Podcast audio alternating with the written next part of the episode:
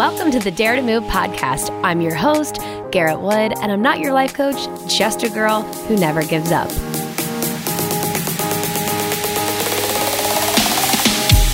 Hey guys, happy Sunday. I am so excited for you guys to get to meet my dad today on the podcast.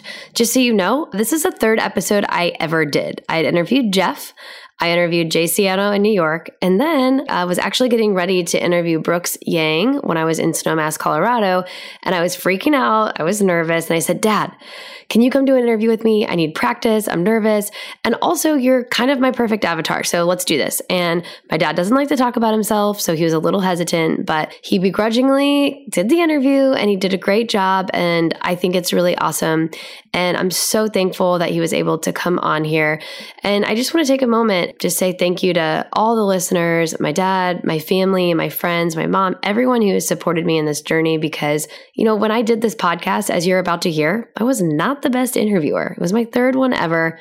I think I said the word interesting a million times. And at the point when this interview was recorded, I had no clue all the amazing things that would happen thanks to this podcast and on this podcast. So thank you guys for listening, making this all happen. And I'm so excited for the future of it. I love today's episode because you get to see how random, but also not random my dad's background is and how many interests he has, his entrepreneurial spirit, how he found it later in life. And if you've always thought it's kind of hard to follow all the random things that I do, now you're going to understand maybe where I get it. Just so you know, you're about to hear the original interlude that I recorded for this episode back in February. The interview was done in December, and now we're doing a like in real time, two days before the episode drops interlude because I want to, number one, connect with you guys, but number two, just give a disclaimer that this is a very old recording, but I'm very thankful that I held on to it in order to honor my dad today on Father's Day. For those of you out there listening, give your dad a hug today. If you can't give your dad a hug, like hold some space for him and your family and the dads that you know in your life. Life. You know, we're so lucky for all the fathers out there. And I just want to say a big thank you to all of the dads in this world. So thank you. Happy Father's Day. I hope you guys enjoy the episode. Stay tuned for Emily Belden this week. And then we have an energy healer next Sunday and lots of good, exciting things to come. So thank you again to all the dads. Thank you guys to all the listeners. And uh, without further ado, we have my dad and my original interlude. Enjoy, guys. Hey guys, so I am sitting here in Snowmass, Colorado, and it dawned on me that my own dad is the absolute perfect person for me to interview. He is a entrepreneur. He is a C E O of a company. He has multiple businesses, multiple passions, and a lot of his life has been of his design. So you know, because we don't go into it in too much detail, my grandfather actually started a company in the nineteen fifties and sixties that grew into a large automotive business. And my father spent most of his life being a professional fighter pilot. He flew F sixteens in the Air Force. He was active duty, and he's going to tell you a little bit more about that. And it wasn't until my grandfather was on his deathbed that he signed the papers over to my dad to become the next C E O. So you can imagine it wasn't quite of his design, but he has taken the position vigorously. He has created new businesses. He has grown the company. He has created a new leadership team, and the company truly is thriving thanks to his leadership. And I will say he does not like talking about himself at all. So this was very hard for him. And I'm so proud of him for agreeing to share this with you guys. So make sure to listen all the way through so that you can hear all that he is. Without further ado, here is my dad. Hello, everybody. We are here with a very important person today. His name is Jeff Wood, and I'm super pumped to be interviewing him in Snowmass, Colorado. Hello. Hello. How are you today? I'm great. Thank you. What'd you do today? I laid around and watched my two-year-old. Interesting. All right. So I always jump in with a quote, and the, the one today is, whether you think you can or you can't, you're right. And it's a quote by Henry Ford, which is very analogous to your life based on what we're going to talk about today. So what is your knee-jerk reaction to that quote? I love the quote. It just talks about believing in what you can do, believe in yourself. And uh, if you uh, don't think you can do something, you're probably not going to accomplish it.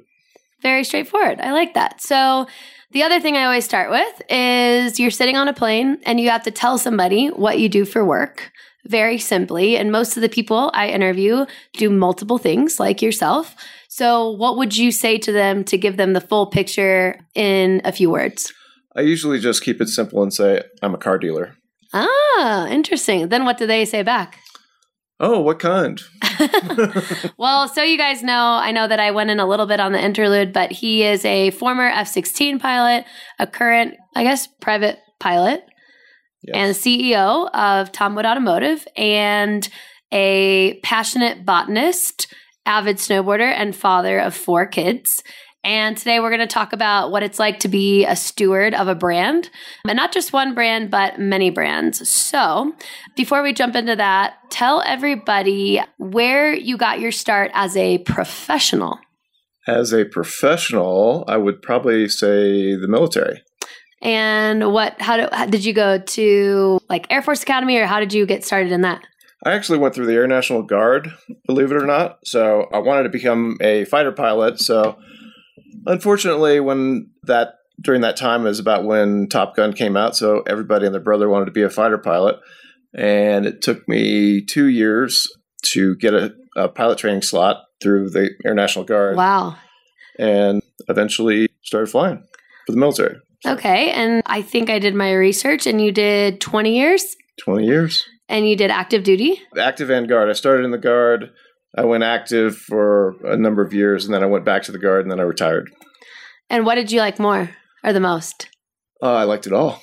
So I know you personally. So I remember that you had to do no fly zone flying. Tell everyone kind of what that's like, what that means, and if it, in your opinion, now that you're in business, if it was higher pressure than business, or if business stresses you out more? It's a good question. I think uh, business might be more stressful. I don't know. In the, in the Air Force, you you train all the time. So you train like you fight. And so when you're out there doing your job, it's, it comes naturally.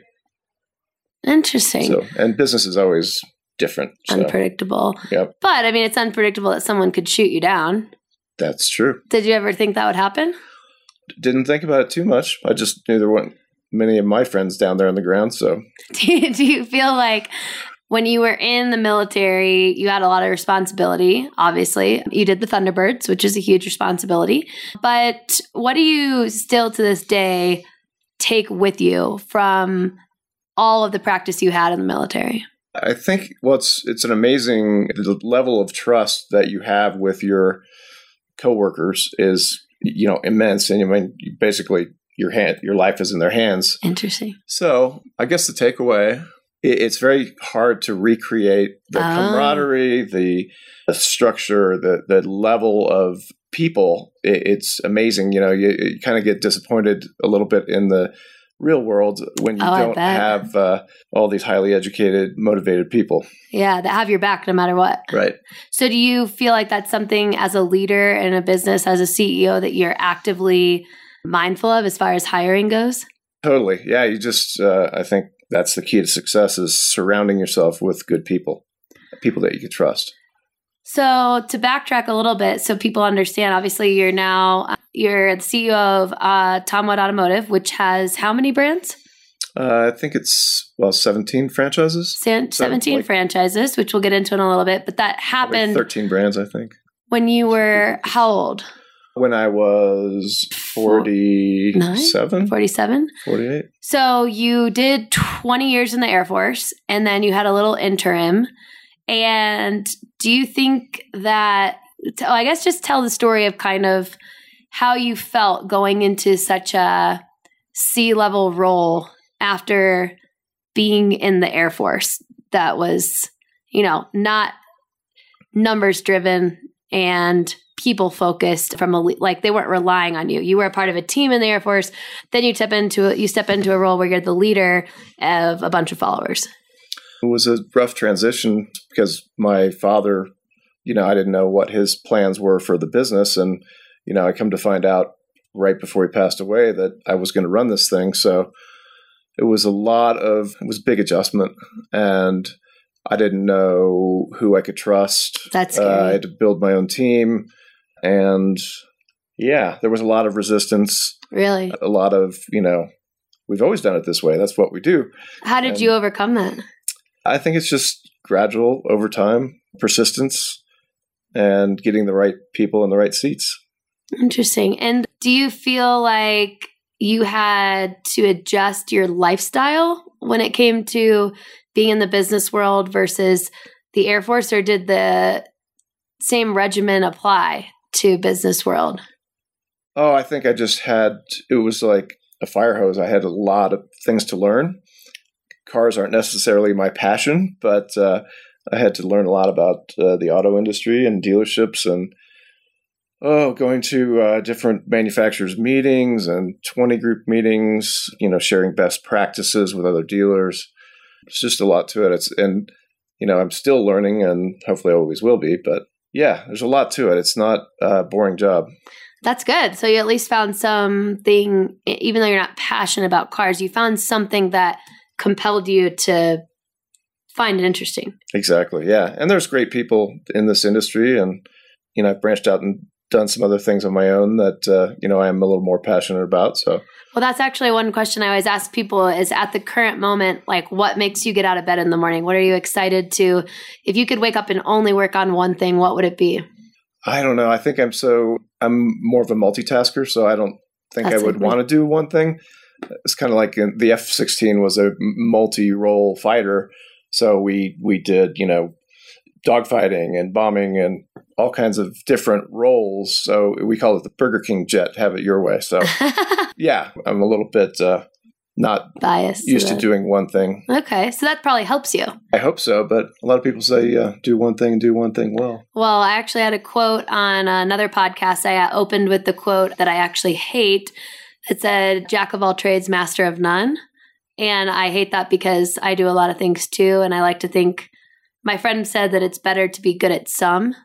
You know, you could be good at some. So in school, I studied business management and I studied franchising and distributorships. And the one thing that my professor kept saying was that in the car dealer, you know, dealership world, especially, you become a steward of a brand. You're in charge of really owning that brand and doing it, you know, with the utmost respect to the creator and following the rules. So that being said, I guess maybe we'll use Lexus, for example. You have a Lexus dealership. You're yes. a steward of the Lexus brand. And how is it that's, and because I'm not in the car dealership business, I don't, I'm not in your seat. How is it that you can follow their rules, but also be successful in your own right as a Tom Wood Automotive dealer that makes you maybe stand out from other dealers, other Lexus dealerships? What ability of control do you hold on to? And what do you do to really respect the brand? Well, uh, different manufacturers are, some are better than others at allowing dealers the freedom, the, the wiggle room to operate the way they want to. They're very particular about their corporate image. So we we spent, you know, millions of dollars upgrading all of our facilities to represent each of our brands as they would like us to. But it's a partnership. It's uh, you know, give and take with the manufacturer. And to be honest with you, the, the most important brand to me is the Tom Wood brand. And that, like that is why I think I was put here to to uphold that brand and hopefully pass it on to the next generation. And what do you think that you guys do to maintain a sense of the brand of Tom Wood throughout the stores? So for people in Boston listening, maybe they're familiar with Herb Chambers, or maybe people are familiar with Keys Automotive, or what's a Chicago dealer that's really famous? I'm trying to think of the name. I can't remember. There's a lot of them. There's a lot of them. But what do you do that makes Tom Wood stand out? That's something you're very mindful of, you know, on a weekly or monthly basis that you guys do to have a corporate culture, to have a brand image. Like, what are those things that you're conscious of?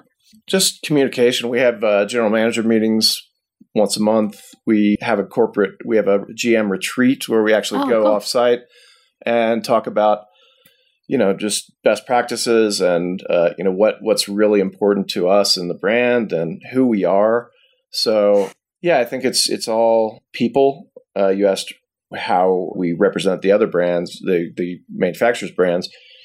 And, you know, we pretty much have a champion, at least in every store, that keeps up on all of that. And again, it's it's all about people to, awesome. to set us, ourselves apart as the, whatever, the premier Lexus dealer.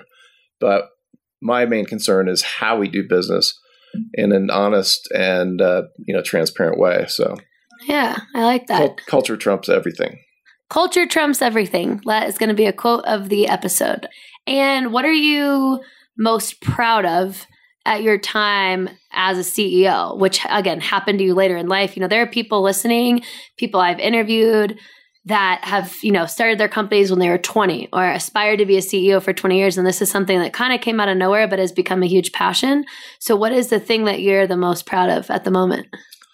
Most proud of? I just think that we've been able to keep everything moving forward. We've grown the business. We have twelve hundred-ish employees and beautiful facilities, and we've got our own home office. And I'm just glad that uh, me and the team were able to keep things going. I think I think my dad would be proud, and we'll see where we go from here. Hey guys, sorry to interrupt. If you didn't know, I am the C E O, founder, and head coach at Crossroads of Fitness, and our claim to fame is the Dare to Eat Fat Loss Program. I wanted to let you know that we are actively taking on new clients. I have two other lead coaches right now. And if you are interested in losing six to twelve pounds in twelve weeks, we want to work with you. We teach what is scientifically proven to be the sustainable rate of fat loss. And you can check out the links in the show notes that will take you to our program offerings on our website. You can always email me or D M me on Instagram. I am happy to enroll you as a new client. I would love to work with you. If you have any questions, let me know, and dare to eat. I know everybody listening, when they see cars, they hear automotive, they want to know the future. What do you think is the future of the automotive space and or the car dealership world or the way people are buying cars? You know, what's your knee-jerk response to that? Oh, I think things are changing so fast. There already is uh, online car buying. The disruptors out there are, are numerous, and whether it's car sharing or just all these different ownership models, it will be really, and autonomous driving. Who knows, you know, how quickly these things will all come to fruition, but uh, it'll be interesting. Do you guys talk about that? Is that something you guys are talking about in, you know, at C-level people? Discussing? Oh, yeah, we talk about it all the time, and it's who knows which mm-hmm. way it's going to go with all the, you know, red tape, and it's kind of hard to turn a yeah. car loose without a driver, but it's happening in some places. Yeah, it seems really interesting too, the polarization between cities and pe- places like Indiana where you have to drive, because pretty much everyone in Boston is car sharing, using Uber, things like that, where a lot of people in Indy do own their own cars. So at least you have a, a little bit of maybe time. time. The good old Midwest. Yeah. And when you think about energy, because that's a huge part of the car business, when you think about renewable energy, electric energy, I know you were really proactive, and you can tell them the story about the electric charging stations in Indy. Like, talk about that for a minute. Oh, I'm a huge fan of electric vehicles, and I rolled that out with our dealership. So every one of our dealerships has, you can charge your electric vehicle at. But I think it's really fun to drive. If you've driven an electric vehicle, there's so, you know, instant torque and a lot of fun. And you can just plug it. I, I hate going to the gas station, so Same. it's uh, it's nice not to have to.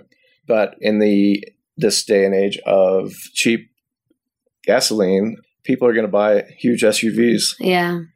Hmm. So we'll see what happens. But every manufacturer is coming out with plug-in really? uh, hybrids. And I think uh, Volvo, for example, won't have a pure uh, internal combustion engine in like two years. So wow. Everyone what, will be hybrid. Do you guys change your marketing to gear towards that type of person, or? Not necessarily. It's I, I, the adoption rate is so slow, especially in the Midwest, I think. Okay. Because the government forced, you know, California, like yeah. different states have uh, more incentives to buy electric. Okay. What is the biggest lesson that you've taken to heart from one of the brands? So I've had the luck, thanks to you, to be able to listen to the president of Audi speak, president of Toyota speak. And, you know, usually they're charismatic leaders and these companies are clearly doing something right. But what is, of any of the brands from Subaru to Ford, Jaguar, Lexus, are there any leaders within those companies that have said something that's stuck with you? I remember Akio Toyota, or what's his name? Akio. Akio. He always said, sell like hell, which isn't his line, but it's like from like way back what they used to say, sell, sell, sell like hell. Yeah, I which- always remember Akio. He's a passionate guy, and it's always a pleasure to listen to him.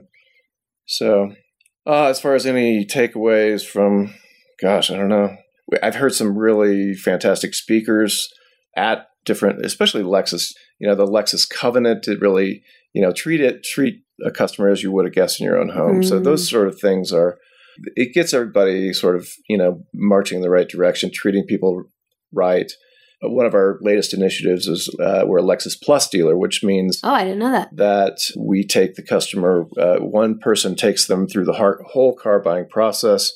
There's no negotiation, and I think people like it. That's nice. And so do they get a special deal with anything regarding service as a Plus dealer, uh, Plus customer, or no? It's just transparent and upfront pricing. Treat everybody the same. And no other no other dealerships or no other brands are doing that. I think they're all looking at it, but nobody yet has it. Right. I always liked uh, Lexus. I think that they're Some a dealers step above are doing the rest. It, but this is, you know, okay. a, a manufacturer's initiative. So interesting. So you have, for the people who don't know about Tom Wood Automotive, there's stores in Indianapolis, store in Lexington, Lexington, Kentucky, and in Minneapolis, yes, and Fort Collins, Colorado. And now in New Zealand. What and it's called Wanaka Power Sports. Wanaka Power Sports, and it opened in January. January. No, no, no. Sorry, sorry. Uh, November. November twenty eighteen. Yep. And the question I ask everybody that comes on here is about time management. And a lot of it has to do with having multiple projects that make different amounts of money. And that's more for the serial entrepreneur that's representing themselves and how they might spend their time based on what's going to make the money here, what's going to make money there, and what, what the time commitment is. And for someone like you, you have to worry about what is making your payroll for all your employees and what's keeping all the brands and dealerships afloat. So how do you, in your brain, even start to think about time management, organization, things like that? Well, I try to uh, read books about, uh, you know, managing your time and that sort of thing. But I guess I'm learning to focus on our primary, you know, the engine that drives all of this, which is the auto dealership. So the better I can make them, you know, that allows us to do, whether it's charitable work or, you know, branch out into other businesses, that's the engine that drives it. So that's where the focus needs to be. So you kind of go with that. That's always going to be the priority if it has to do with those things. Pretty much. Yeah. We have a, a, a leasing company and finance company that are also very successful. So there's a lot of, uh, A lot of care and feeding to all this, uh, all these different businesses. Awesome. And I forgot to mention too, you also have an aviation company. We do. It's a uh, Tom Wood Aviation. It's a small fixed based fixed base operator operation at uh, an airport close to our home office. So we we have a flight school. We sell and service airplanes and fuel and parking and charter and all that kind of stuff. Do you feel like that run in your brain, you run it similar to a dealership, or is it a totally new business to you? Well, I try to apply some of the same principles if they apply, but no, it's aviation is kind of a passion in this family. And so it grew out of that, but it's, you know, we can sell ourselves fuel and all that kind of stuff. So I think it makes sense. How often are you still flying? It depends, but I fly all the time when I'm in the con- in the country. And you fly everything from a Cub to P fifty-one, or uh, I mostly fly business jets. So Citation, Citation, Citation Mustang, a Citation Sovereign. That always Plus. cracks me up because you get to take your uh, employees on on a flight, and the C E O is the pilot. Yeah, I, t- I tell them I'm the bus driver. It's a unique situation. And do you think that there was, I always ask this question, and sorry for the phone call sound in the background, but I always ask this question of people who, I don't know, have aspired to great for greatness in their life. And there's usually a pain point. There's usually something when they're, whether it's they didn't make the baseball team, or they flunked out of college, or they were broken up with, or they lost a job that they thought was their job. Was there any, or maybe it's more than one, times in your life that were really transformative, but at the time it felt like frustrating? Anything that drove you, whether it was, you know, not many people become fighter pilots who join the Thunderbirds and or run a multi-franchise business. So what is it that kind of, and some people hold on to these feelings for years, you know, they remember the time they didn't make cheerleading when they were ten for when they're fifty, but you know, what is it if you have anything? Oh, I, I fail all the time, but uh, I'm trying to think maybe when I didn't get selected for fighter weapons school, or I didn't get selected for the astronaut program. Oh. You know, things like that, that, uh, you know, you, you really aspire to, and hey, they don't work out for a reason, I guess. Yeah. So do you just kind of think it was a good experience either way? Like, for instance, NASA. You, I remember you applied. Yeah. And what was the job? To be an astronaut. That's amazing. To fly the shuttle. Question for the people who are now very curious. What does that type of job application entail? It's a huge package. Uh, of I can imagine. Everything from medical records to, yeah, uh, all your flying records. And really? You have to have a pretty clean record, I imagine. I would imagine. Do you have anybody in the industry that you look up to? Or just people in life? It could be an astronaut. It could be the C E O of Lexus. It could be anybody. Nobody that comes to the top of my head, but there are a number of people that I admire, and they're just ordinary people that, uh, you know, aren't famous. Really? What is uh, your biggest goal for twenty nineteen? twenty nineteen, I think just to focus on our core business and to become more efficient. And I always, we talk about failing forward. I think, you know, with all the technology that's available to us, I think we just have to be early adopters and make some of these things work. But what are some of those things? Like car sharing, or? Could be subscription service for cars, could be online car buying, lots of different, uh, different things out there. So what's interesting, guys, for those of you listening that are curious about where he's located. So the dealerships are in Indianapolis, but my dad, I'm now officially noting he is my dad, spends a lot of time in New Zealand. So what is it like to manage people, businesses, everything from afar? It's aside from the time, uh, we have, you know, limited time overlap of, uh, you know, during the workday, but technology is, it's like you're right next door. So I can call who I want to, or email them and FaceTime and whatever. So if that's not a hurdle, what would you say right now? Whether it's relating to people, relating to technology, relating to economics, is your big, biggest uh, business hurdle? It's all about people. So, and it's been an ongoing challenge to to recruit, retain, uh, train, you know, the right people that are wired the right way, that fit into our culture. So the key to, that's our whole key to success, is having the right people. Awesome. And if you could, I don't know, snap your fingers and be ten years ahead of right now, what would you be proud of to see Tom Wood Automotive doing? And what would you desire it to expand, if at all? So, you know, cars, you have power sports, you have tractor equipment, you have rental, you have sixth rental, you have aviation, you have insurance, leasing. What is an area that, you know, pie in the sky wish you could go for? Sky's the limit. Well, there's a lot of consolidation in, in this industry, so you may grow a little bit. So I think me personally, I just, I'd be really proud to see uh, it continue to the next generation.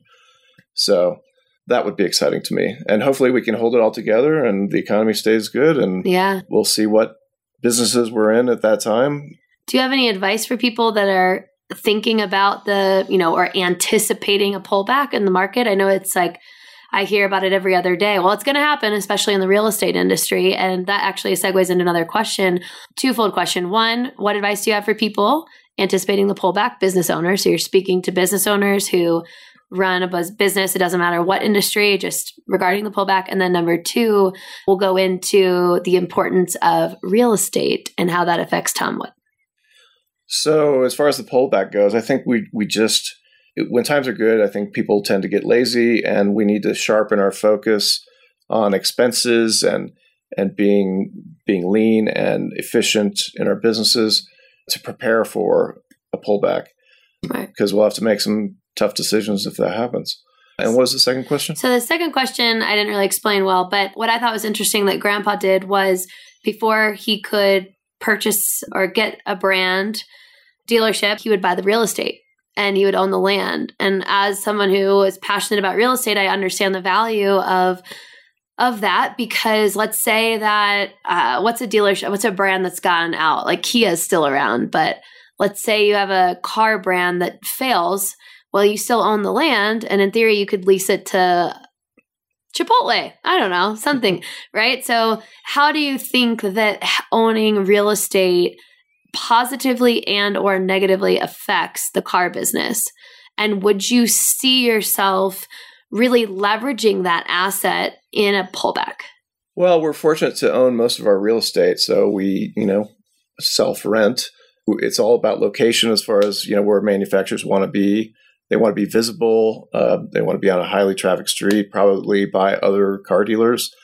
So yeah, we're fortunate that we own a lot of our own property, but a lot of these dealerships are single-use buildings. Yeah. So if, you know, Pontiac or Saturn or whoever pulls out of the market, it can be a problem. So you'll see a lot of empty, empty dealerships uh, yeah. when that sort of thing happens. So either you as the landlord or owner has to pay to demolish it. Or try to find some Or try use. to pay some, or find someone who will demolish it. Demo can be expensive, but, and then also who wants to be in between two dealerships, right? You know, if it's, if it's a hole between. Yeah. So I guess that would be a used car lot or something like that. Yeah. And then I guess my final question would be to talk about what makes you happy, because, or if you have any weird quirks that you think help you keep an edge as a leader, because I find in podcasts I listen to and people I interview that they typically have something about them that's just kind of weird.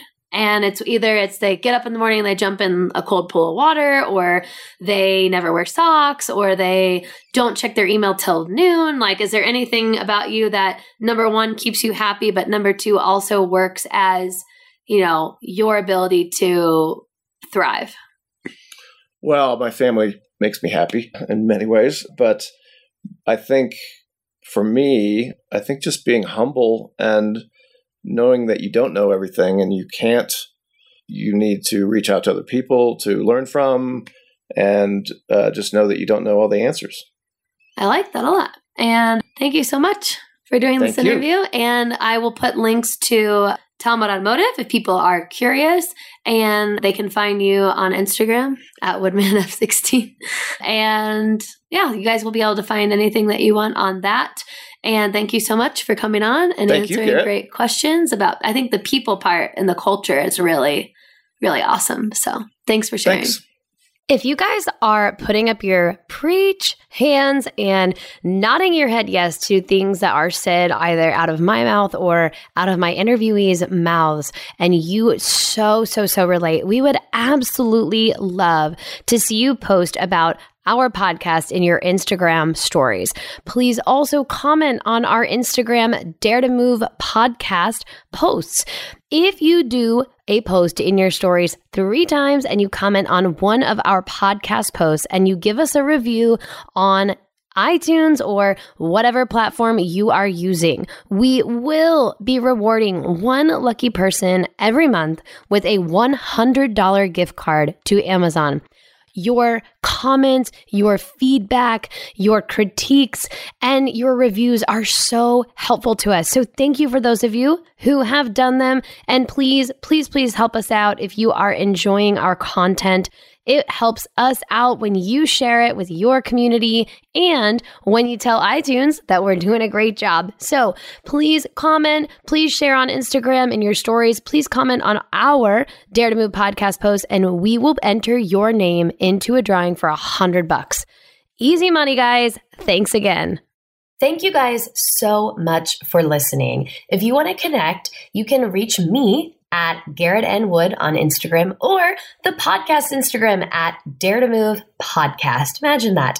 I hope you have an amazing day. And just so you know, our podcast is where we explore all the productivity hacks, business scaling tools, and unique characteristics and personality traits of entrepreneurs leading the way in the portfolio lifestyle. Get inspired, gain actionable steps, and feel like you're connecting with genuine people who are making an impact, all by way of careers which they designed.